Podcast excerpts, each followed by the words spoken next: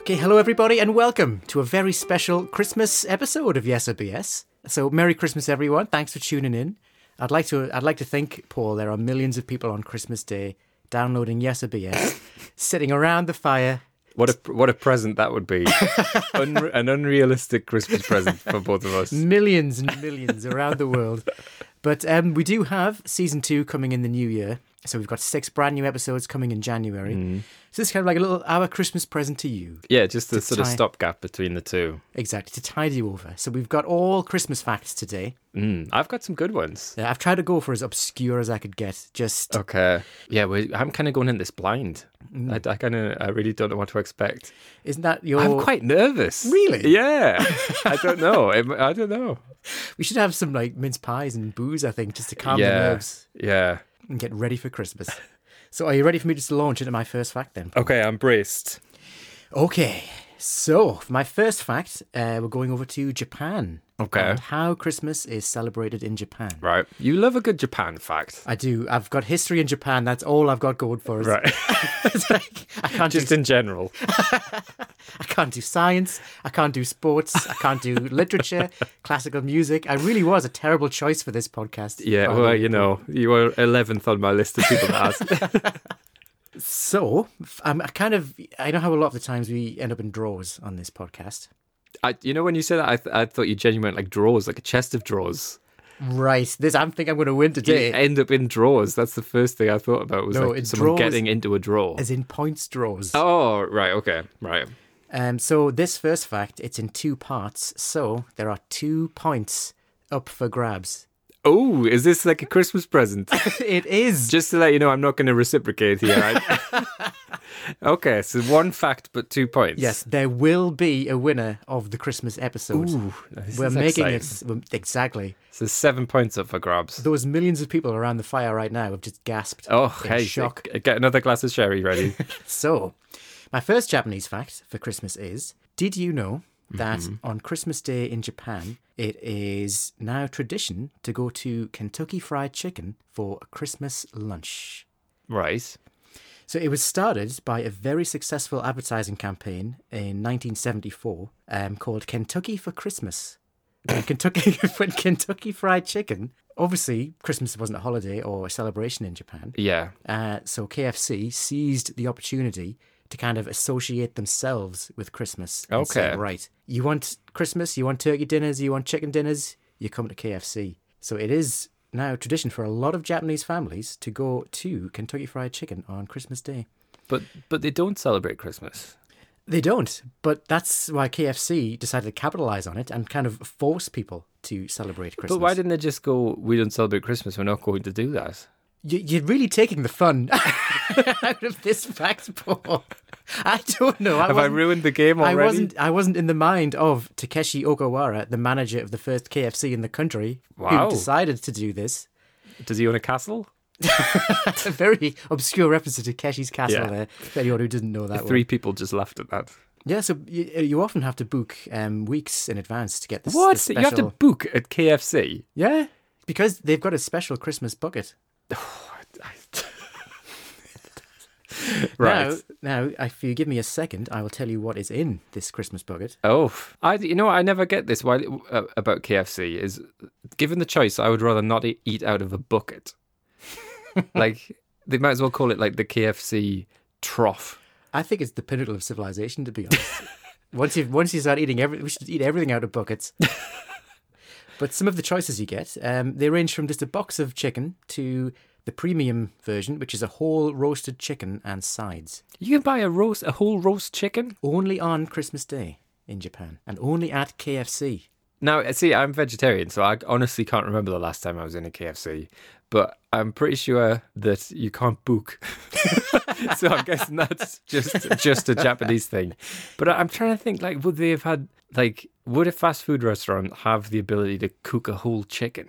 Obviously, they, they you know how big the fryers are, but I don't know if well, they obviously don't deep fry the whole chicken. They can't h- deep fry a whole bird. I can don't they? know how they cook the chicken, but you get whole roast chickens because that's obviously the family meal. Well, I, I would guess if it's a whole roast chicken, it's probably been roasted. Right, that's a call, calling me out already for me stupidity. Right, okay. A whole chicken You're clearly bamboozled by this fact, Paul. plus sides. so Yes, like what plus sides. stuffing and Brussels sprouts and um, I don't think you get stuff from Brussels sprouts. I think it's just like fries. Um, Oh, like so the it's like beans, KFC. coleslaw, like the regular KFC size. Because they again, Right, honestly, okay. when I was over there, that was the biggest thing you could n- you couldn't find a good roast dinner to save your life over there. There was no like Sunday roasts or anything. It was that was well, you, but you are in a completely different country. It's- mystery solved there, Paul. okay. So how are you feeling on that first part of this fact? But but it has bamboozled me a little bit because it could be true. Marketers are very clever. I don't understand why they they went into this going, well, I know what we'll do. They don't celebrate Christmas in Japan, so we'll seize upon them not celebrating something and force them to come to our restaurants Don't think to they're- celebrate They're something not forcing anyone to go. but They it's the just thing. said- It's like it's like imagine if like your sushi or something decided that you know what we're gonna force everyone on August the seventeenth to celebrate some obscure Japanese holiday and we'll make it your sushi day or something. Hey, I would go no. You, You- know what? No, I'm not gonna do You'd that. be interested though, wouldn't you? You'd be curious. You'd want to know, oh, what's that holiday all about? I'd be curious about whether there was anything vegetarian on the menu. Oh, God, you're so difficult sometimes. Honestly, going anywhere with you, it's a pain in the ass. You're the vegetarian option for that. Right. Okay. It it sounds plausible. It also sounds it sound because you you in Japan. How, how long did you live in Japan? Uh, three years. Right. Okay. Uh, did you partake in this? There was a KFC right near the school I worked at. Right. Uh, I didn't eat a book on Christmas Day. I was obviously working on Christmas Day. Uh, I just kind of went in because obviously no, it wasn't very popular where I was living, All right. evidently. Um, so yeah, I just got like the regular uh, zinger. zinger. You got a Zinger Tower burger on Christmas Day. yes, I did. Well, that's That just is true. That's just undone everything you've just said. You said that people have to boot. No, not in every. It's, it's not like every single KFC in the country is right, jam packed. It's like it's just there's a lot of KFCs about.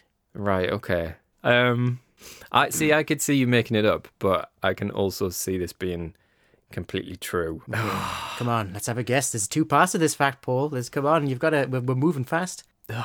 okay. I'm just gonna say it's true. It is true. Really? yeah, it was What? a really successful advertising campaign in the seventies. Yep, called Kentucky for Christmas, That's ridiculous. and it just it grabbed people's attention because obviously they've done nothing for Christmas. It's just another day. It was an excuse to kind of go out and do something, really. Wow. I reckon it would take off if it was the reverse. If there was some, I think, like you were saying, if your sushi did it, I think it would take off over Do you here. think? Yeah. Maybe I'm just too cynical. Cynical and difficult to bloody go to restaurants with. Yeah, true. They do a whole chicken in KFC. You have to book. yeah, a lot of them you do. Can you book in KFCs? See, th- I know so little about fast food. Not over here, I don't think. Like, Wow. but it's again, it's just for Christmas Day. I don't think you, they have to book any other times of the day. That's the insane. year. oh But- well, but me wow. working, just me working on Christmas Day now in Japan. Just, just call me Tony Cratchit. No. anyway, I hear you have another fact. I do. It's another Japanese fact for right. Christmas. Okay. I'm braced. I'm going to start off with your classical music knowledge, actually. Paul. Ooh. Right. Okay. So, this should be an easy question for you, first of Mm-hmm. all. What is Beethoven's Ninth Symphony? Oh, I don't. uh, th- I know the names of lots of them, but I don't know what order they went in. Is that the pastoral? No, it's Ode to Joy. Oh, that's from Beethoven's ninth. ninth Yeah, is it? apparently. Oh, Ode right, to Joy okay. is from Beethoven's Ninth. Oh, but right. Okay. Beethoven's Ninth is an incredibly popular piece of music to play at Christmas time in Japan. And in fact, they call it Daiku in Japan, which means big number nine, which kind Oh, of shows right, how okay. it's like this is like the best piece of classical music we've ever heard. So they've got a lot of respect for it. But Right. they play it at Christmas, and there was once a choir in Osaka that had 10,000 people in the choir that sang Ode to Joy one Christmas because they loved it so much. What? Why do they like it so much? Ah, here is the story, which Oh. you may or may not believe. Okay. In World War One, you Right. may or may not know that Japan was on the side of Britain and France Yes. and Russia. But obviously, being not very close to Europe, they they couldn't get too involved in the European theater Mm-hmm. But at that time, there were a lot of European powers that had, well, they were kind of still half colonizing China at the time. It was kind of, Right. there was a lot of different European enclaves on the east coast of China. Right. And one of those was a enclave of German soldiers. Really? Yes. So the Japanese thought, oh, there's some Germans over there. Yeah. Let's go and get them. If we- Right, if we, okay. can't, we can't make it to Germany, but we'll make it to the German enclave in China. Right. So they were taken as prisoners of war from China back to Japan, and there were some musicians in this group of German soldiers who would play Beethoven's Ninth to pass the time, and it became quite popular for them to do this in around Christmas and New Year. The Ge- the Germans used to play this. Yes, Okay. so Ode to Joy. uh, even though they were prisoners of war. even though prisoners of war, they had it was it was obviously a very relaxed, much more relaxed than the European theatre Oh, yes. in World War One. Yeah. So this they these soldiers seem to have a, a good time of it in Japan. They were just kind of chilling, playing the piano, singing along to Ode to Joy, Good grief. and right. it became Japanese soldiers became so enamored by Ode to Joy that it slowly started to spread and spread over the decades to the point where it's now become something of a Japanese Christmas tradition now as well to sing Ode to Joy. so they they were captured around about Christmas time. Yes. Uh, Um, there were about four thousand prisoners of war taken to Japan, and they would uh, they would often go on supervised jaunts to local sites, as well as forming this orchestra. But played th- Ode this to doesn't Joy. sound like they're prisoners of war. This makes it sound like they're on some sort of club You, 1830. they looked the hell out on this one. I think. yeah. If you're going to be a prisoner of war, you want to be in a prison that lets you go on trips out. But the thing is, though, they couldn't really escape because if they had escaped, how the hell would they get back to Europe anyway? well, you wouldn't want to leave. You're, you're absolutely locked out. Where we going on today's trip, boss?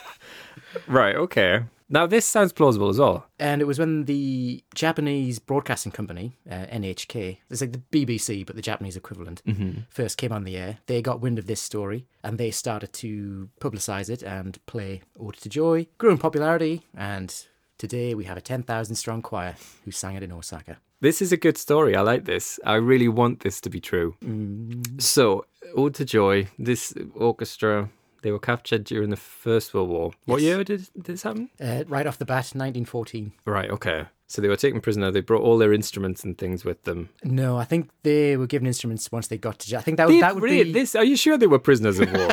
They didn't. They just captured a band. this, this is like Desert Island Discs. Like you held captive, but you know what? You know what? Have a piano and a- and a tuba, and a, a full orchestra by the end they had. they were given a, they were given orchestral yeah, instruments. full Who was in this? full like enclave? seventy piece orchestra by the end. this is getting more and more unbelievable by the minute. This, that, and th- so they could put on a full performance of Ode to Joy. Yep, because it was quite popular with the German soldiers. I don't know why. Ah, But how they must have been musicians. They must have been Well, it's it was very common f- to have musicians in the army at the time anyway. Yeah. because I think t- even today there's still a lot of musicians There's in army- the army. 'cause army army bands bands and are things, yeah. still quite prevalent, so it's not uncommon at all. so they'd captured like four thousand. Four thousand German soldiers. So like three thousand nine hundred and twenty of them were just soldiers, and the other eighty were fully trained don't know how they- orchestral multi instrumentalists. I don't know how the others got treated. Maybe they had it worse than the orchestra guys. I don't know. Wow. Okay. See, this has got. I don't, the only thing that's making me think that y- this is made up is the fact that the first one is, was true. but I don't know whether, because you know so much about Japan, whether you just had two really good stories. What's your gut? My gut's saying that it's probably true. I can s- I can imagine, even if this isn't true, that Ode to Joy is very co- very popular in Japan at Christmas time. But then again, they don't celebrate Christmas really in Japan, do they? No, it's very toned down as you would ex- uh, as you would expect. New Year's a really big thing over there. Though. Ah, the yeah, literally the only thing that's telling me this isn't true is the fact that it would balance out that you made one of them up. But I'm gonna say, look, you avoiding my eyes. oh Come on, let's have that. no, answer, I'm gonna. Charles. I, um, it's such a good story. And There's so many little details added in. I think. Oh god, I think I'm gonna get this wrong, but I'm gonna say that that's true. That entire story, Mm-hmm. including the jaunts out, is true. Yes, really, that's amazing. That's I- that's brilliant. That Good grief. yeah, that was. a- I loved reading about that story. It was- That's insane. yeah, it was just such a different, just a different time. Really, it's like Wow. because I think the Japanese were fair. I think they did send some soldiers to the European theatre, but obviously they had a great time on the Far Eastern Oh, Yeah, Front. Good grief. I just love the fact that they took them out on jaunts. It's like- yeah. wow. it's like you kind of didn't know what to do with them. And they And, uh, s- yeah, I mean, there's so much sort of detachment between Germany and Japan, Hmm. and especially at that time. It's not like the sort of world is. And you've got to remember, Japan's only really been an open country for about 50 years by that point. Yeah, of course. they're like, yeah. The soldiers turned up and they're like, Ooh, what, what do we do with them now? Do we give them a jaunt? Do we let them form a band? wow. Eh, they- That's insane. Yeah, now it's, it's a really popular piece of music around. I love Christmas that and New story. Year's, yeah. That's one of the best stories we've had, I think, so far. That's brilliant. Oh. Wow. Well, I'm, I'm glad to lose the points on that one to send out a good. I think you're going to win the Christmas episode, Paul. Right, you've got to really pull something out of the bag in Right. terms of interest. I've got to award myself seven points for being interesting. Seven points have been interesting. yeah, I, mine aren't anywhere near as good as that. Though. Don't switch off, though, by the way. Don't.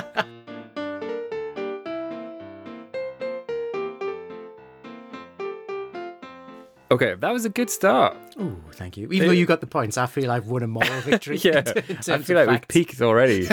right, okay. Compared to that, uh, you've come out with like history and culture and all this Hmm. sort of stuff. And I'm coming in with a fact about the Grinch. Phew. Now, uh, people who've listened to this podcast will know a few episodes ago, uh, Dr. Seuss came up, Mm-hmm. and the it was a legendary moment in the history of Yesabeas. Because I refuse to believe Paul had the skills to write at the level of Dr. Zeus. yeah, we've made I've Dr. Seussed you is like it's become a phrase. It's a thing. So I'm hoping to do it again today. Okay, here we go. Uh, okay, so Dr. Seuss wrote How the Grinch Stole Christmas in 1957. The character, here's a little bonus fact for you. The character of the Grinch actually debuted a couple of years earlier than that, in 1955, in a poem called The Hoobub and the Grinch. that's got nothing to do with my fact. That's just That's- a little that- bonus so fact. that's true. That is completely true, yeah. Even though Hoobub does sound like something I might have made up. But yes, um, so it became really successful, The Grinch, and it was this animated version, which is now really famous, the original kind of Hmm. animated version of it. Yes, it, it was done in, I think, 2000 with Jim Carrey. I've never seen The Grinch, you know? Uh, was that not the live action version he did? yeah, that was in 2000. Yeah. What was the, the animated one? Was that in the 60s or the 70s? yeah, 1966. Yeah. That's, and that, that's what I'm going to talk about today. Ah, um, I've never seen the, the new version, though. I've never seen any incarnation of the Grinch. Oh, have you never seen the so animated you, one? you could tell me anything Oh, today, really. Mm. The animated one's quite good, actually, from the 60s. Yeah, it was 1966. Um, it was produced by Chuck Jones, who was the same guy who used to do uh, Tom and Jerry and stuff. I still haven't got to my fact. This is all just, this is all just background. background. Is there a fact buried in here that Do you you? kn- yeah. Sorry, a lie. Yeah.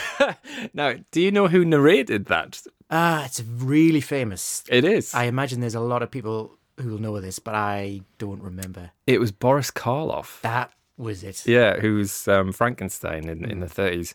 Um, he was nominated for a Grammy Really? for, for doing it. Yeah, they released it as a sort of spoken word record as well. And it was the only major award Boris Karloff was ever nominated for. No. Yeah, he was like this massive film star at the time, obviously. But uh, yeah, the only sort of big award he was nominated for was a spoken word album at the Grammys. so he's going to be Hey, I'd take that. yeah, in 1966. I wonder if he like went like he sat there next to like the Beatles and the Stones, thinking that's like Boris Karloff. But yeah, I, we still haven't got to my fact. gonna say- yeah. Now but the problem is, is that uh, yes, Boris Karloff narrated it and he did the voice of the Grinch, but Boris Karloff can't sing or couldn't sing. Um, and the producers knew this, but because the poem was quite short and they needed to pad this out into a half hour film special. Uh, one of the ways that they padded out was to write some songs. There's, there's three songs in it, including the You're- song. You're a mean one, Mr. Grinch. Exactly. I know that one. Yeah, exactly. Now the narrator has to sing this song, but Boris Karloff can't sing. So the producers looked to hire somebody uh, to record this song for them, someone who had a kind of similar voice to the, the to the voice of the narrator. So they hired a bass singer and a voiceover actor called Thurl Ravenscroft. Ooh, I'm starting to feel on shaky ground. okay. Now Thurl Ravenscroft. Uh, he was born in Nebraska. also, wasn't he in Lord of the Rings? yes. Yeah, he's part of the One of the Hobbits. elves or Yeah, yeah. Um, yeah, he was born in Nebraska in 1914. He's actually quite a famous um, voiceover person. He did did a lot of work for Disney, so he, there's you'll hear his voice in Dumbo and Peter Pan and Alice in Wonderland Mm. and a lot of really early Disney stuff. But he's best known for two words, and if I tell you what those two words are, I want to know whether you can work out what he's mostly famous for. okay. The words are "They're great." Oh, Frosties. yeah, uh, Thurl Oh, Ravenscroft. Frosted Flakes, I think, for our American Well, listeners. yes. Um, Thurl Ravenscroft was the voice of Tony, the, Tiger. So this song, this uh, very famous song from The Grinch, was sung and recorded by uh, the guy who did the voice of Tony the Tiger. Now, That's my fact. I want this to be true so badly. I think that you've actually lied because you've taken you've you've hit all my buttons that get me to believe things. You've gone for Schmaltz. You've gone. You know, I loved Tony the Tiger. yeah. I've never seen The Grinch, Right. but I would love love it if Tony the Tiger was in The Grinch. Uh, but oh, th- as I've said that now though, that sounds like complete BS because. Ooh, wait a minute. So they're great. Did they use the same voice? How long did they use that for? Like when when was Oh, I don't know. when was they're great first used on TV? that I don't know. Because if he was born in 1914, Yeah, he, he was born in 1914. He died in 2005. He died when he was 91. Mm. Did he have to re-record their great every year? I don't or know. I've did got a they lot- use the original original recording? I've got a lot of Grinch facts. I haven't got very many. See, I'm Frosties much more facts. interested in the in the Frosties facts now. I'm moving on. I don't have a clue about the Grinch, but I'm well up on Mm. Frosties. Ooh. I really want this to be true, but I don't want this to be like a clean sweep Christmas episode for you. but then the last Grinch fact. Am I Dr. Seussing you again? Right. Have I have I eh, deliberately come up with another Dr. Seuss fact just to wind you up? I think you wind us up. I'm going to take a deep breath and go with the gut and say this is BS. Okay, final answer. Yes. That entire story is completely true. No! yeah, you're a mean one, Mr. Grinch, is sung by Tony the Tiger. That is fantastic. It's amazing, isn't it? You- Now, the, what, I've, there's a little kind of extra story on the end of this. Hmm. He was uncredited, so they didn't actually mention in the credits of the film that Thurl Ra- Ravenscroft had sung the song. The Hmm. only person that got credited was Boris Karloff. And when this came out, Dr. Seuss rang him up and apologized personally. really? And then wrote to all the TV networks and said, hey, get make, Tony sure, the Tiger on make here. sure you credit this person properly. Was he credited as- as Tony the Tiger? Um, no, I, I, I don't know when they first used Tony the Tiger, whether That's what I- whether, he'd, that's what whether we- he'd already done it or not. That's by what then. made me think it was BS. 'cause, Yeah. Like if I- how is old it- are Frosties? Frosties are quite old, though. I'm sure they, they must have been like a classic American cereal from like the 50s and 60s, probably. Must be. I've not had Frosties in years. I was I I was, I don't really like them. I, was more of a cocoa pop man anyway. just like porridge. Oh, you're I'm so like an again, you're eight-year-old so man. boring again. Yeah. Oh, have you got any vegetarian options? I just have a bowl of porridge, please. Oh, have you got any dust in a box I could eat? Boring old Paul. Oh, do you want to go out to a restaurant this weekend? Oh, not with Paul. Jeez. It's, I think you're a little bit bitter about being 3 0 down after two facts. That could yeah. well be it. That, yeah, it's completely true. Yeah, Hey, that's, that that, was- song is sung by Tony the Tiger. We've had some good ones today, actually. Yeah, this is this is fast. we- Maybe we should just do Christmas specials from now on.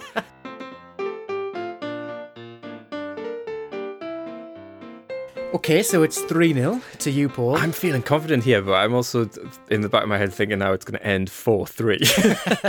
You've never usually do this. Well, it's, it's because I gave you that Christmas gift of two points Yeah. on the first fact. if this ends up 7 0, I will love it. We have a bit of a gentleman's agreement that if it's ever a clean sweep, the other person gets. the, the winner has to buy the loser a Oh, pint. yeah. Okay, I'm going to throw You, this you, episode you, now. I will go back to the episode. You, Yeah, I you kn- said yeah, I remember that now. And it should have been the other way around, I Yeah. Oh, thought.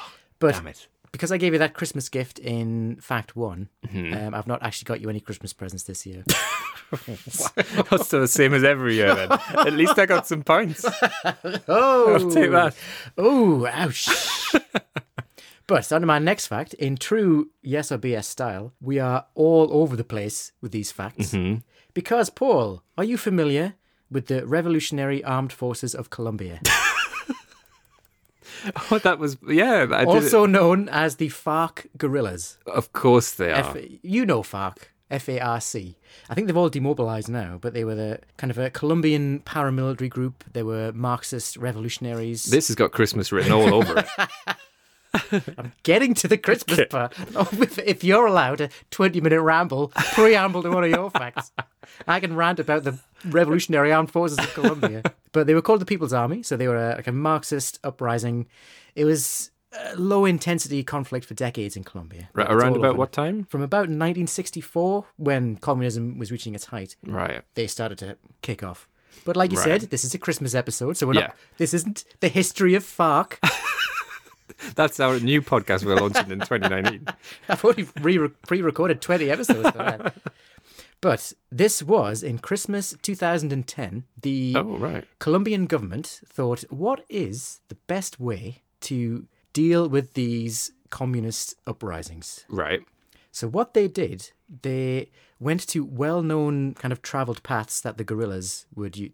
That's is an insurgents, not Yeah. not like mountain guerrillas. G U E, not G G O. yeah. Yeah. So they would go to kind of well-known trails that the guerrillas would use, Ah. and they strung Christmas lights along these trees up to seventy-five feet in height. Right. And they also put various Christmas messages to the gorillas. They say Merry Christmas, come on home for Christmas, you want to get your, your Christmas dinner sort of thing. So when the gorillas walked past the trigger point, the trees would all light up and it would be like Christmas. And the idea was that it would make the gorillas so homesick that they would lay down their arms and come home for Christmas.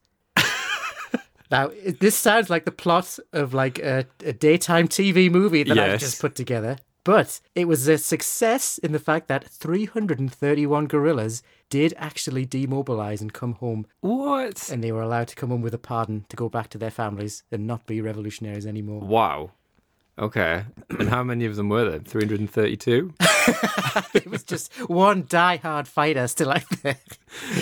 So they got them with kind of nostalgia and homesickness, Right. And said, "Well, you you guys are basically y- you're living out in the forest. You've got to come home, come back to civilization." I think the one of the taglines the Colombian government used was, "If Christmas can come to the jungle, you can come home. Demobilize at Christmas. Everything is possible." I tell you, John Lewis must have tricked this year. Okay. I, oh, I hate this game because this is so ridiculous. And yeah, it, I just want that to be true. Yep. So you imagine they these armed gorillas Trigger walking point. through the woods, walking through the forest. They hit a trigger. Boom! Whole forest is lit up in Christmas lights and Christmas messages. it does sound like the end of a daytime TV movie. I think. It's a heck of a TV movie that's got armed insurgents living in the Colombian rainforest. In it. I mind it's probably on the Hallmark channel at some point. They had a, a follow up campaign the next year called Operation Rivers of Light, where they sent Christmas gifts with like these flying baubles that went into the forest You're pushing it here. Flying baubles went into with the forest. presents and messages from families at home. So that presents would land in the forest and the guerrillas would pick them up and realize what a folly it had been to fight for a communist revolution and go home. Good grief! That- uh, I, uh, you know, I genuinely don't know what to say. This is utter, utter madness. right. Okay. So I you- don't think other podcasts have these facts. I don't- there's probably a reason why. There's probably a reason why we're the only only podcast that plays this ludicrous game. We're niche, I'll give you that. yeah. But what is your first gut reaction to that? my gut reaction is I want it to be true. But I also know you really well, and you would come up with something as utterly ridiculous as that.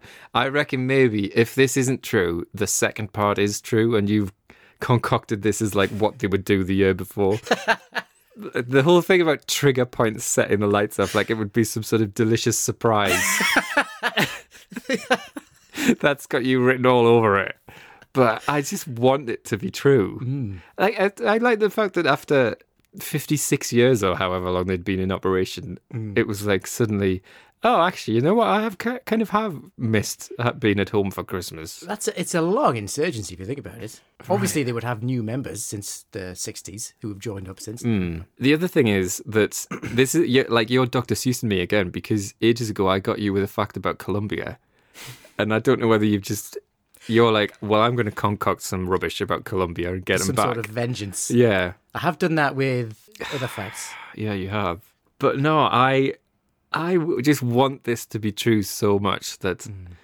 I'm yeah, I guess it's true. I'm gonna go against every atom of my body So they that's fl- screaming at me that They this is flew rubbish. presents and messaged home in baubles into the forests, and they lit up trees with Christmas lights. See, you keep doing this. As soon as you phrase it like that, it sounds. uh, Of course they didn't, but Hmm. I just, I Um, just want it to be true. and they called it Operation Christmas. Oh Is that god. the real name, or did I just think of the most boring name for an Ugh. operation at Christmas? Right, put me out my misery. I'm going to say that this is true. It's rubbish, isn't it? This entire fact, all of it, even the baubles, is true. Yes.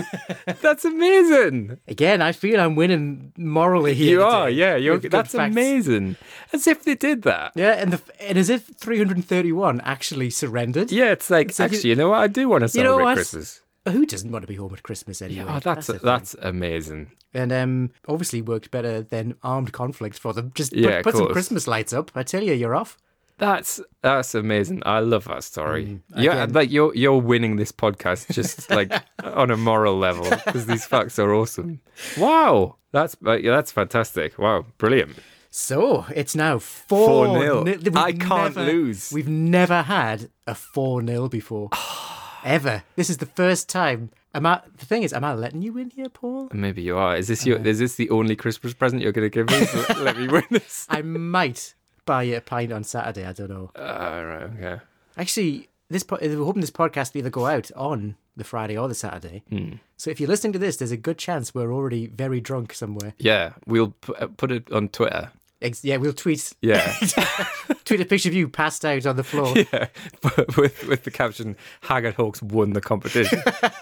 oh, don't! Oh, you you have one. There's no way I can come back. I now. know, yeah, that's what I'm saying. Happy Christmas, me. Hey, You- there the you best go. you can do is 4 3. Merry Christmas, Paul. Thank you. Let's see right, what should you've we just got end it now? Thi- This is a good episode. I like this already. I kind of wish I wasn't involved in it so I could listen to it. I also wish you weren't involved in it, so I could get some peace. So, just keep setting each other's jokes up. Right, okay. Um, now, I've done literature, you've done Japan and history. Um, we're kind of being playing to each other's strengths, so it's about time we went to a subject dear to both our hearts that we've done so well with before. Is it science? It's science. Yes. now, anyone who's listened to um, season one of Yes or BS will know that neither of us are particularly well versed in science, and we've kind of sworn that we'll never touch it again. but it is Christmas. It it is Christmas, so uh, as a gift to you, the listener, we're about to I'm sure no one's calling out for this. yeah, we're about to make complete idiots of ourselves again by trying to explain uh, about the history of plutonium. Ooh. Now, um, plutonium, as I'm sure you know, uh, Tony, is um, a radioactive actinide with six allotropes uh, and four oxidation states. What does that mean? Uh, th- those are some words that I read and wrote down. That's what that means. Merry Christmas, everybody. That's where um, the scientific side of this ends. Thank God. Yeah. Uh, so, um, plutonium was discovered on, and here's the crux of the point. Is it Pluto? No. Okay. That- you- I, I knew your science knowledge was bad, but I didn't know it was that bad. no, it was uh, discovered not that not that far from Pluto. It was discovered in California. Oh, there which you is go. quite quite far away from where we are now. But it was discovered um, on the 14th of December. Ooh. 1940, um, they put the. Uh, this is my understanding of how a particle accelerator works.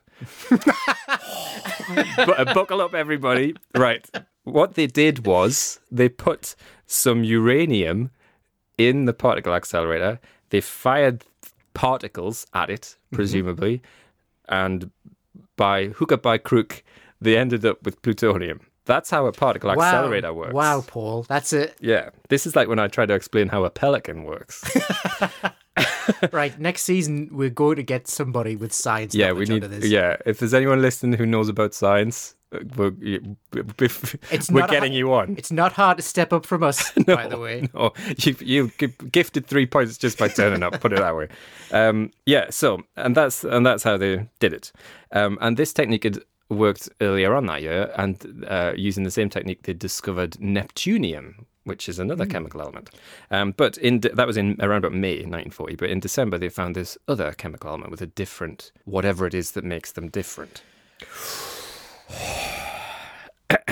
so. Atomic number? Yes, atomic number. That's the phrase that we're after.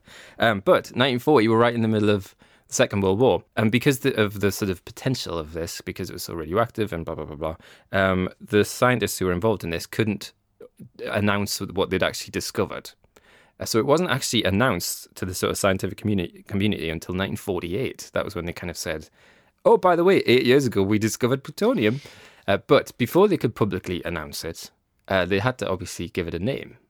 And so, as a joke, this team of scientists who had who had discovered this, which included Glenn T. Seaborg, You just Google funny names, No, don't it's- you? and then you, there's a- there's build- a- you get the f- like, what did that person do? It- eh, he ha there's a chemical element called seaborgium that's named after him. He's he's kind of one of the fathers of making artificial. Is it artificial elements? The ones that that, I've not that have to be got a created clue. in particle accelerators.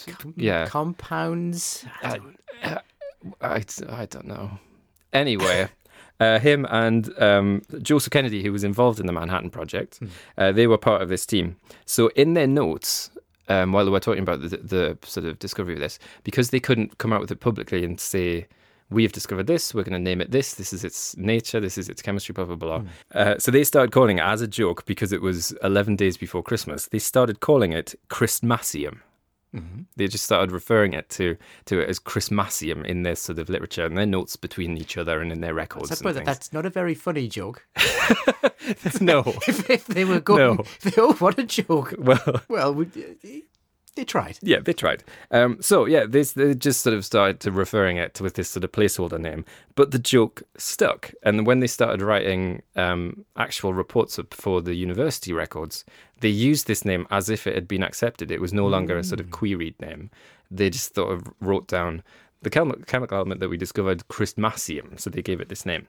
Um, so by the time the discovery was actually announced, which was eight years later, this had kind of become sort of semi kind of serious that this was this is what this new element was going to be it was going to be called. So w- by the time it actually came to announce it, there's an organization called the IUPAC, which is the International Union of Pure and Applied Chemistry, of course. Sound like a fun group. Shout out to any members of that listening. I'm sure you're startled by our knowledge of science. Um, they have a really strict set of rules that says th- this is how you name these kinds of compounds, this is how you name these. And they have a really strict set of rules for how you name chemical elements.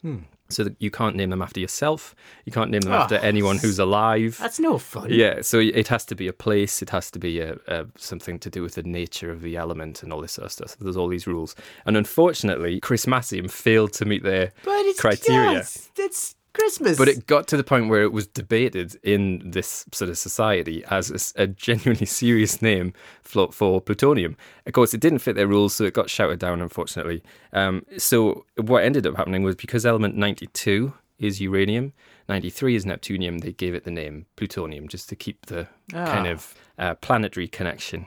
So, the name, unfortunately, in 1948 was abandoned, but for a while, plutonium was named Christmasium. so here's a question: Mm-hmm. If it was so important to keep it a secret, but if it's still in the same position on the periodic table, surely people would realize anyway. Like, oh, that's a new element that can be used. Yes, but they they had discovered it and they had the technology to recreate it. No one else had it. That that it's an element that doesn't exist in nature. I don't think. So how did they explain it away when they were calling it Christmasium? Oh, they they wrote about what their technique was and they said that they discovered it in the University of Berkeley in California, but they couldn't publicly explain how they'd made it because oh, okay. Oh. other countries that they don't want to have that kind of power. Okay, so Would, it's not would listening on it. so the name wouldn't have really made any difference. uh, people So it's- knew- it was the method to how they created it, which is yeah, what- that's what they couldn't reveal. Okay, We, we can predict, you know, this element is probably going to be this. An element with this atomic number will probably have these kinds of qualities. they could have just called it plutonium anyway, but not Yeah. explained the method. Yes. and yeah. they just made this incredible joke. calling it- yes. So they had discovered it, but they couldn't announce the discovery or their method for it because of the timing of it. Gotcha. So it was only after things sort of started to settle down and countries began to collaborate a little bit more that they came out publicly with it. okay, I've got a feeling about this one. Okay. Simply because we are both so bad at science, neither of us could ever make up a lie about it. so that is my.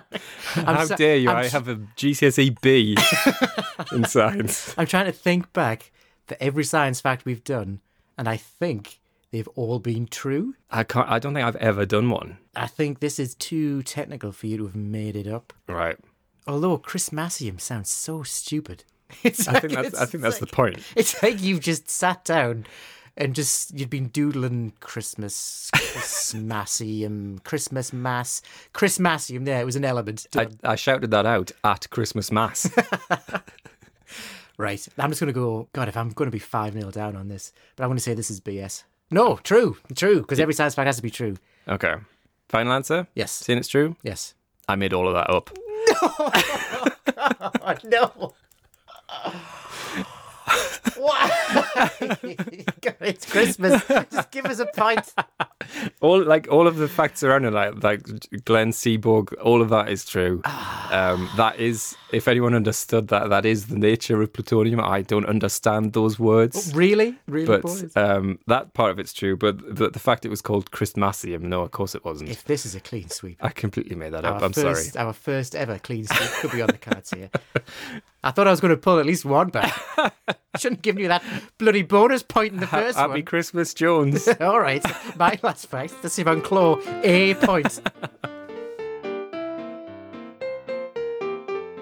Right, on to my final fact. And Right. On the brief break we've had there, I've obviously thought Christmasium is such a stupid name. like, how did I not? It's like you literally just thought of a stupid name to do with Christmas. That's literally how it I happened. put so much effort into these facts. You just cobbled together Christmasium. You and know, then- the thing is, I thought I came up with the name Christmasium because I thought that'd be a good story to make up. Hmm. And then I'd so I, I just thought, right, which element am I going to say that it is? Hmm. And I looked loads of them up, and it took me ages to find one that was discovered in December. It's not even that close to Christmas. I know. it's- it's like, oh god, I should have seen through this so much. And again, so much effort I'm putting. I'm, I'm winning. I kind of feel bad. You should, Your you facts should. have been amazing. I thought I've got to pull the stops out for the Christmas special. But hey, hey, maybe next year's Christmas special. yeah. Right. So anyway, my final fact. I'm going back into history. Okay. We're going to the Ottoman Empire this time. Oh right. Okay. And We're ticking the countries off here.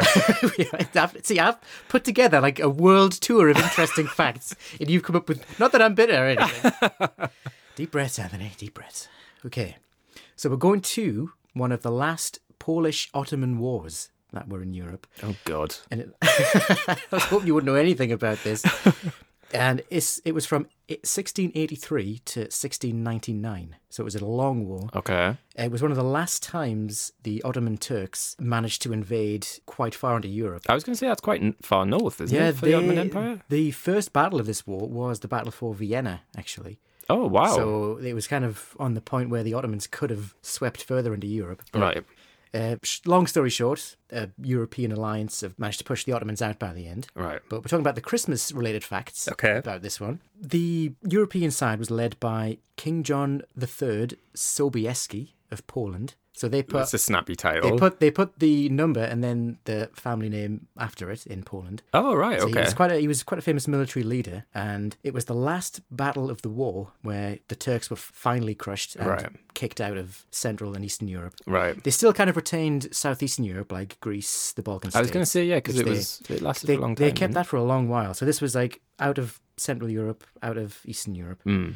Now I'm going to really mess up the pronunciation on this place because it's Okay.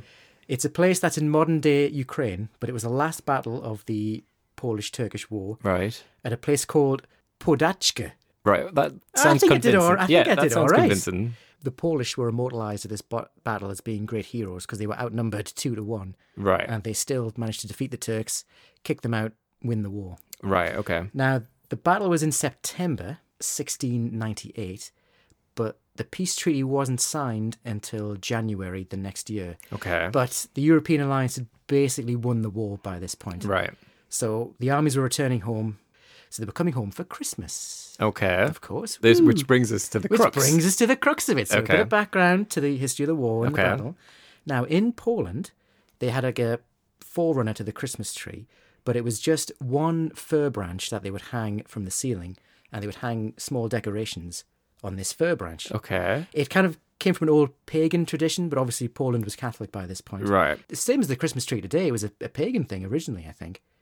I think I think it probably was. I know that we got Ger- it we from Germany. yeah. So, but it's more Christmas trees, fir trees. It's a very much Central Eastern Yeah. European thing anyway Yeah. that we've only adopted recently. But they would decorate these fir branches, and in celebration of the Poles winning this seemingly against the odds, Mm-hmm. the Poles executed a lot of the Ottoman prisoners, so they were hanged after the battle. Right. So on returning home, they thought in celebration of this great victory, they made little Ottoman wooden men Mm-hmm. that they put nooses around and hanged from the fir branches that Christmas.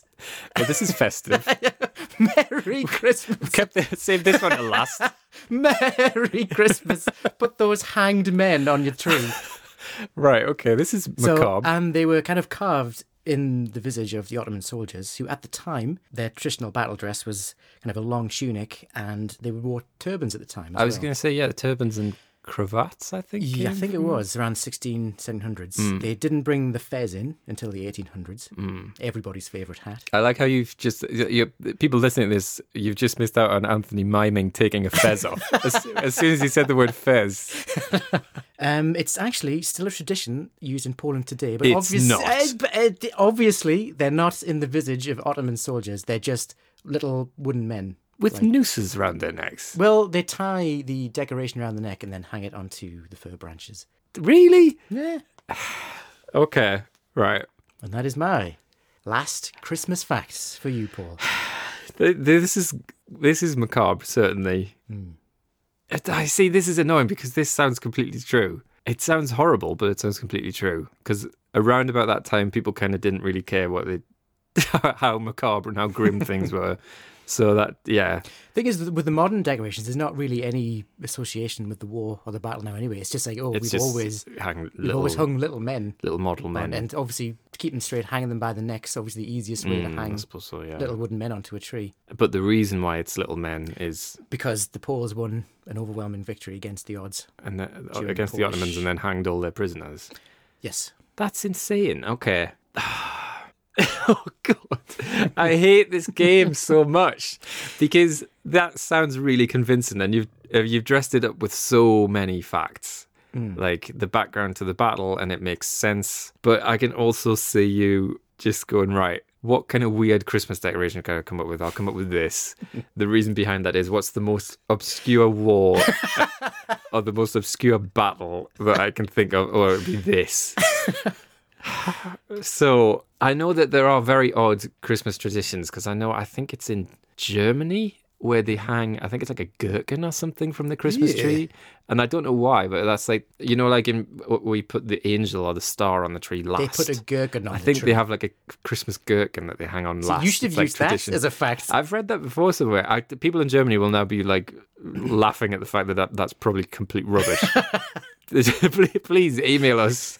But so there is a precedent for very unusual Christmas decorations. Hanged men, little hanged men. Yeah, it does sound plausible. Hmm. Would you have? I think when me and my brother made angels at primary school, they were hung on the tree by their necks, like little paper angels. Did you put like little crosses for eyes? Like, sort of bleary expressions on We faces. just call it the execution tree in our house. Um. Ah. I think I'm I'm torn on this, and I can totally see me getting this wrong. Um. But I think you've thought. I want to do a fact about weird Christmas tree decorations, and you, you've deliberately gone for something utterly obscure to hang this story on. No pun intended. So I'm going to say this is BS, but I can totally see this being true. I can totally see it being true, but I think you've made that up. This could be for a clean sweep on your next fact as well. I think it, I think I think I've got this wrong. That fact, BS. Yes. Am I right that you just came Yeah. up? with you, you nailed it. I basically picked a war that ended around Christmas. Thought, ooh, would they celebrate like that? Yeah, they probably would in the 1600s. So is all of that untrue? Like, do- Oh no, the war is completely true. The battle is true. The Polish did win right? against the odds. Is it true that little men are hung on trees in Poland, or is No, that no, completely that- untrue? That's that's BS. Completely What? BS. That was that was the fact. The main fact was the Yeah. Christmas decoration. That's so like the history, insane. the history of Yeah. it, the preamble, nothing to do with Christmas, anyways. Wow. That wa- yeah, I can just see. I can see. I can see your thought process now. My hopes are low for season two. Six 0 Oh, this is This- right. right, if you clean sweep this. Mm-hmm. You've got to buy all of my drinks on Saturday. That's never going to happen. I'm, I'm going to deliberately. Th- I'm going to tell you what the correct answer is. You've got to buy me at least one. right. Okay. Right, let's Oh, see this is if good. Paul can get the clean sweep for Christmas. right, so this is disgusting. 6 0. If this was a normal episode, you'd you'd have actually this was to be it. Yeah, exactly. This is, Six this nil. was game set and match. I'd, I'd take that score normally. I really I can't lose this any more badly than I am already. So go on, Paul. What is Okay. your final Christmas fact? Have you heard of um, a Christmas story called "The Goblins That Stole a Sexton"? Surprisingly, I haven't heard of the um, goblins that stole a sexton. Well, I'll tell you what that story is. It's um, you know, like the play within a play in Hamlet. The goblins Hmm. that Was stole that in Hamlet? no, we're not in the version I know. Uh, the Goblins That Stole a Sexton is um, a story that one of the characters in Pickwick Papers tells Charles Dickens. by Charles Dickens. But it's basically a carbon copy of A Christmas Carol. And that's the story that I'm going to tell you about. Oh, g- I'm so un- I don't know. I don't know where this is going I to. know I've gone literature just to really hammer the victory home. um, so, uh, yeah, the, the Goblins That Stole a Sexton was a, a story that uh, Dickens wrote when he was like only in his early 20s. And he included it in Pickwick Papers. And it's about a sort of miserly old sexton who is visited by goblins on Christmas Isn't Eve. a, a sexton a tool? That's a sextant. Oh, A sexton is like a church minister. okay. Oh. This episode's really not gone well for you. Yeah, we're not. can, can I, it, it, I know we've never discussed the rules. Probably is there a way to tap out just say, and like just surrender? Right, that's it. So it's about some goblins that were going to navigate their way Not, around a- the not a world. sentient sexton. so they stole a sextant to navigate by the stars. No, they they stole a sexton, um, and th it's just basically a Christmas Carol. And they visit this guy who's a bit miserly, and they talk to him about how things uh, could be different and he's visited by ghosts and spirits and things and then he has his sort of christmas revelation the next day Mm-hmm. and this story is included inside pickwick papers but dickens presumably liked this story and wrote a christmas carol in 1843 at this point dickens was kind of he wasn't financially in dire straits he was still a very wealthy man but his sales were really declining and the book that he was kind of serializing at the minute which was martin chuzzlewit that was down to about sort of a third of the sales that he ha- kind of was having a, a few years ago. So things were starting to get a little bit tight. If he was going to keep up his sort of lifestyle, he needed something to be really successful. And, so. And I suppose declining book sales are something you're very familiar with. You know, as soon as I started talking about book sales, I was like, Anthony's going to come up with some kind of jive I here. need I need to pull something back. Sorry to interrupt your flow yeah. there. So any, yeah. Um, so his sales were kind of uh, declining. Had, uh, Been there, mate. And so he decided that he needed to publish something quick that could be commercially really successful. So he came up with the idea of writing a Christmas story. That story happened to be a Christmas Carol. He wrote it in about six weeks. He wrote this Hmm. really, really quickly, turned it around really quickly. Um, he finished it in November and it was published on the 19th of December. So this whole process was really quick. And 6,000 copies, the first print run of 6,000 copies sold out by Christmas Eve. So it sold incredibly well. On paper, he's sorted. He's, his plan has come into fruition. But I'm going to tell you about uh, how this was a complete financial disaster for him. Excellent. So, and it's kind of partly all of his own doing. Hmm. Uh, he'd h- kind of had a bit of a falling out with his publishers. Um, so he took on a lot of the publishing costs Hmm. himself, presuming this is going to be massively successful. And because he was in charge, he started making very lavish decisions about what the book should be like. He wanted it to be like a real gift book. It wasn't just going to be Leather-bound sort of thing. yeah, Uh, it wasn't just going to be like a little paperback's Mm. um, periodical that you would just sort of buy for a couple of pennies or whatever. This was going to be a big deal. So it was gold embossed lettering on the cover, Mm-hmm. leather bound, hard leather bound covers, uh, gilt edges on the pages, That sounds lovely. I love a book like that. um, four full hand coloured illustrations. And hand coloured uh, end papers and That's inside why you papers. shouldn't give the author full control. Yeah, exactly. So this thing cost him an absolute fortune. But because he wanted everyone to read it and everyone to buy it, he only charged five shillings a copy. Um, How much did it cost him to make it? I don't know, but I can tell you how much he made from this. Uh, so this whole print run uh, like sells out. He sold six thousand copies of this. You take off all of the cost of the high quality paper that he's wanted and the binding and the um, the engravings to get the illustrations and then to have them hand colored and illustrated to have the end papers made also he found that after the first batch went out that the green that he'd wanted on the end papers had faded that was more sort of olive color and he wanted Seth, burn them all. yeah, he wanted a Send really them festive back. green, so it- they went through another print run again, paid for all of that. So he was expecting to make around about a thousand pounds profit from from the first sort of print run, which in uh, money today I think is a pretty big wallop of money. I think it's It was. It's a massive chunk, considering you could get like a house for a tenner. back yeah, then. yeah. So he was expecting to, this to get him, you know, get him, get me out of a couple of holes here, lads. So I- I'll, I'll blow the entire budget, and somehow I'll get profit. Yeah, uh, so he's expecting to make around about thousand pounds of it. He made one hundred and thirty-seven pound, Hmm. so he made very, very little, relatively speaking, off it. Um, but things started to pick up, and it kept on selling even after Christmas. And after fifteen thousand copies were sold, which hey, I'd- mate, I'd take that. I'd take that any day. Um, Fifteen copies. even then, he only made around about seven hundred pound, Hmm. which is, um, comparatively speaking, is a lot of money Did at the he time. continue to print them in this fancy? yes. Yeah, I think until he realised it was all a bit I'd imagine they'd be worth bank today. Like if you could get one of them. Oh, Mm-hmm. I don't know if any of them still exist. Yeah, good grief. So yeah, it, it wasn't quite the sort of financial success that he wanted it to be, or that he needed it to be, quite frankly. But just when things can't get even worse, Oh, along comes um, another publisher called Parley's Illuminated Library. right. That's is- from which- Harry Potter. Um, they came along and went, "Hey, Dickens, you've written a good story. We'll have that." Hmm. they, they release a pirate edition of this copy really cheaply.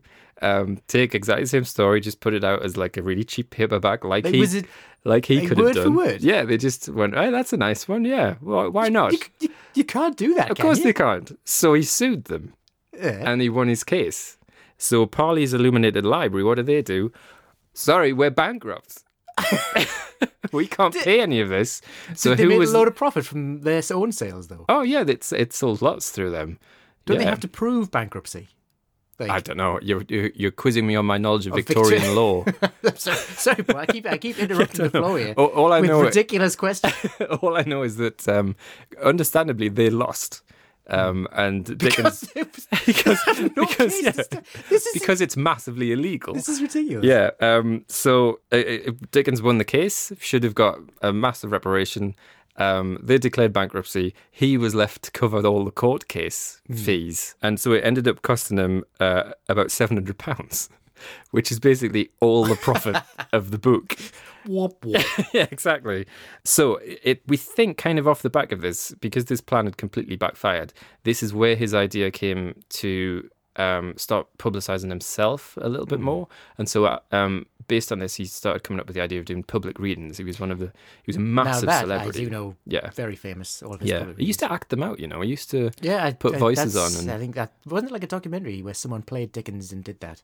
yeah. Was it few not Simon years- Cowell? My Simon Cowell. Simon Cowell. oh, I- Simon Cowell from The X Factor played Dickens. that's my next fact. No, I think it was It's Simon Cowell. Simon Cowell. Yeah. Yes, I think I remember seeing that Yeah. a few years ago. Um, so yeah, he started giving uh, public readings, and they were hugely successful. Um, I, I think he did a tour of America giving um, readings of various stories and things of his, and I think in modern terms that netted him about a million pounds. So it was a very very lucrative business. So he kind of saved himself in the end, and in a nice sort of twist on this, I know you like sort of happy endings on Schmaltz. things like this. Um, the first story that he gave as a public reading was A Christmas Carol. Hmm. So it's like, yes, it had been a financial disaster at the time, but when he gave his first reading, which was in Birmingham in the UK, not Alabama, um, in 1853, Shame it wasn't. That would be another interesting fact. um, the first story that he, he gave was um, A Christmas Carol. So Hmm. it did actually end up kind of getting him out of a bit of trouble. It was also the last public reading that he gave was A Christmas Carol right before he died. Oh, that's nice. So yeah, kind of You've bookends got me it a with little schmaltz bit. again. Yeah, I know. Um, so Christian yes, schmaltz. it eventually kind of salvaged it a little bit, and he did eventually kind of sort his um, financial situation out, but so it was a disaster. just to kind of recap, Christmas Carol was originally in the Pickwick Papers Yes, in the form of a story within that story called "The Goblin Stole a Vicar" or something. the goblins who stole a sexton, not a one. sextant. They stole I a- just embarrassed myself. So Christmas Carol, he he obviously couldn't have written the full Christmas Carol into the Pickwick Papers. It was just like a No, it's just a, uh, a uh, the genesis of the idea. very kind of truncated version of it. Yeah. How long after Pickwick Papers did he write? Did he publish full Christmas Carol? Ooh, that's a good question. Pickwick Papers, I think, was 1830s, maybe. So I think. it's a good five to ten years. maybe? Um, uh, yeah, e- 1843. Um, it- Christmas Hmm. So Carol was between published. between five and ten years after it. Yeah, So he was having he was in financial trouble, yeah. but because he was an idiot, he decided to spend inordinate Yeah. amounts of money On what the book actually would to be make like. Mm-hmm. them leather bound, uh, gold edged, green goblins, no, green, green gilt stuff. Yeah, green end papers, green cover, leather bound covers. To make matters worse, um, some sort of Harry Potter publishing house basically printed it verbatim. hmm pretty much. I th- that's my understanding of it. Yeah. They, Did they- they? Who did they put as the author on it? Oh, I don't know. Maybe, maybe they still credit it to him. I don't know. But Oh, well, there you go. It's Yeah, it's exposure. fine. It's Yeah. exposure. That'll It's do. fine. That'll do. Uh, he sued them. He won, yeah, but they didn't pay him anything. yeah, they de- declared bankruptcy. Smart move. Mm. But he would then later go on to make a lot of money from it, from Yeah. book tours. from public readings and things. Yeah. Right. So it was the the fact is that it was just a financial nightmare for him, even though it's kind of gone on to be. I think I'm right in saying it's his most filmed story. I think Scrooge actually is one of the Mm. Oh, it most. has to be. I've never, I've never seen as many versions of his others, Mm. if the Muppets can do it, then you know. and the best version, I think. Was the Uh, quite Muppets right. Christmas yeah, Carol. quite right. and yeah. I'll fight anyone who doesn't agree. exactly. Yeah. I think actually, I I don't know if this is completely true, but I know I think Scrooge is one of the most filmed characters Mm. ever. I think he's had the most sort of incarnations. I think I think Sherlock Holmes is still number one, Mm.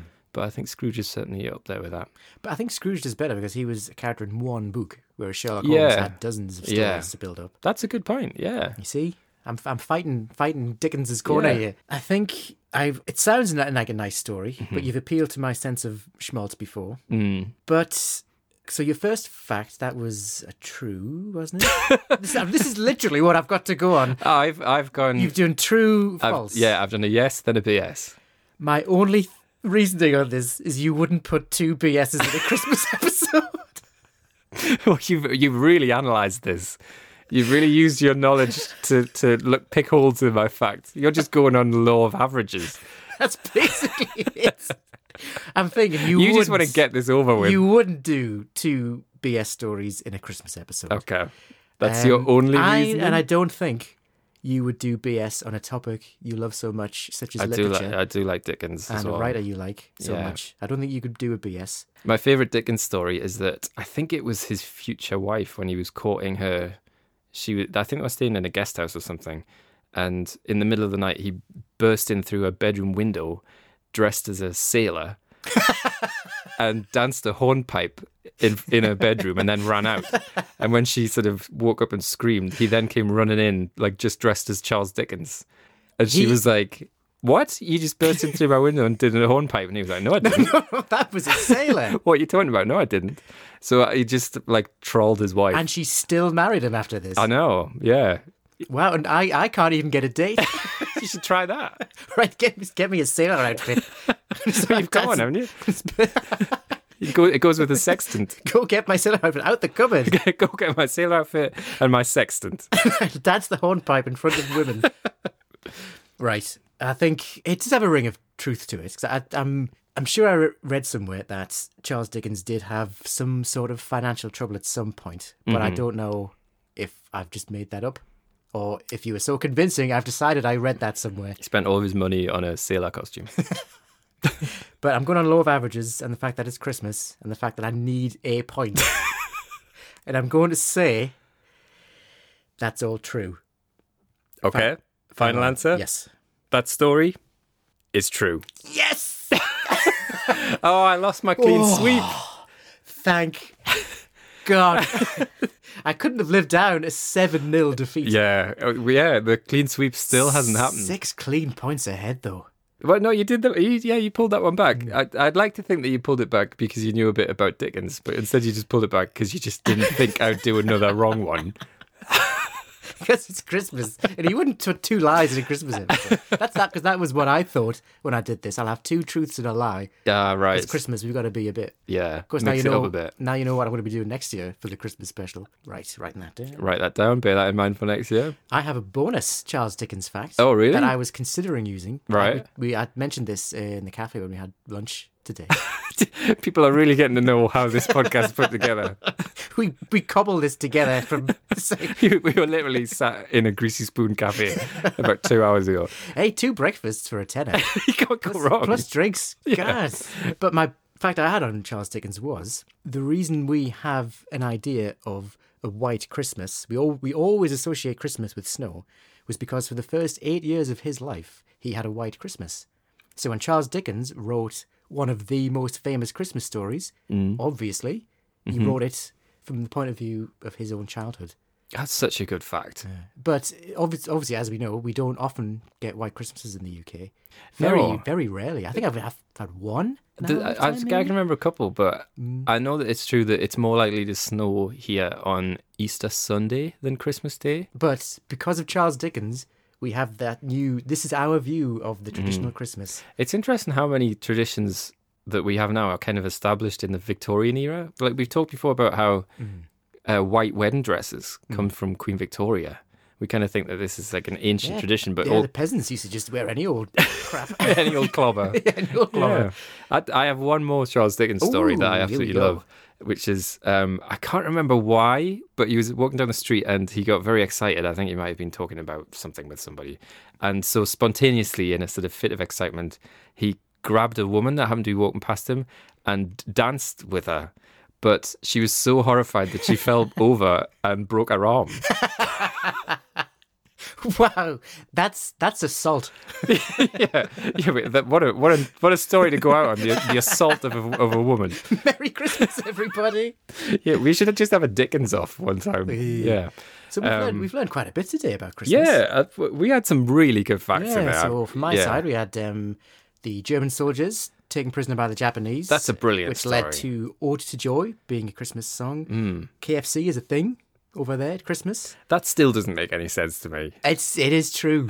It is completely true. And I also had the Colombian guerrillas who were convinced to come home. Yeah, by that's Christmas a lovely lights. story. It is. You see, I think we've gone. It's quite nice. Yeah. We've got, and So, I, See, I had a story about bankruptcy and the, the fact that uh, Boris Karloff couldn't sing. but so they you got did Tony mention the Tiger in. Tony- yeah, you did mention Tony the Tiger, so that's a yeah. good one. I love the fact that Tony the Tiger sang You're a Mean One, Mr. Grinch. I feel like I've genuinely learned stuff today. Yeah, we've, we've, I think we're finally finding our niche. I finally learned something from this podcast. shout, shout tens of listeners. yeah, we can finally take that educational podcast box. we did it. We did it. But oh well, thanks for listening, everybody. Um, and if you made it to the end, well done. Yes. I think it's quite a long one today. Happy Christmas. Happy Christmas, everybody. Yeah. Um, enjoy. No matter what time you, you li- started listening to this, it's gone on so long. It's now Christmas. We've gone through, ploughed through the new year. but please enjoy the Christmas season and the new year. And we will be back in January with season two. Watch this space.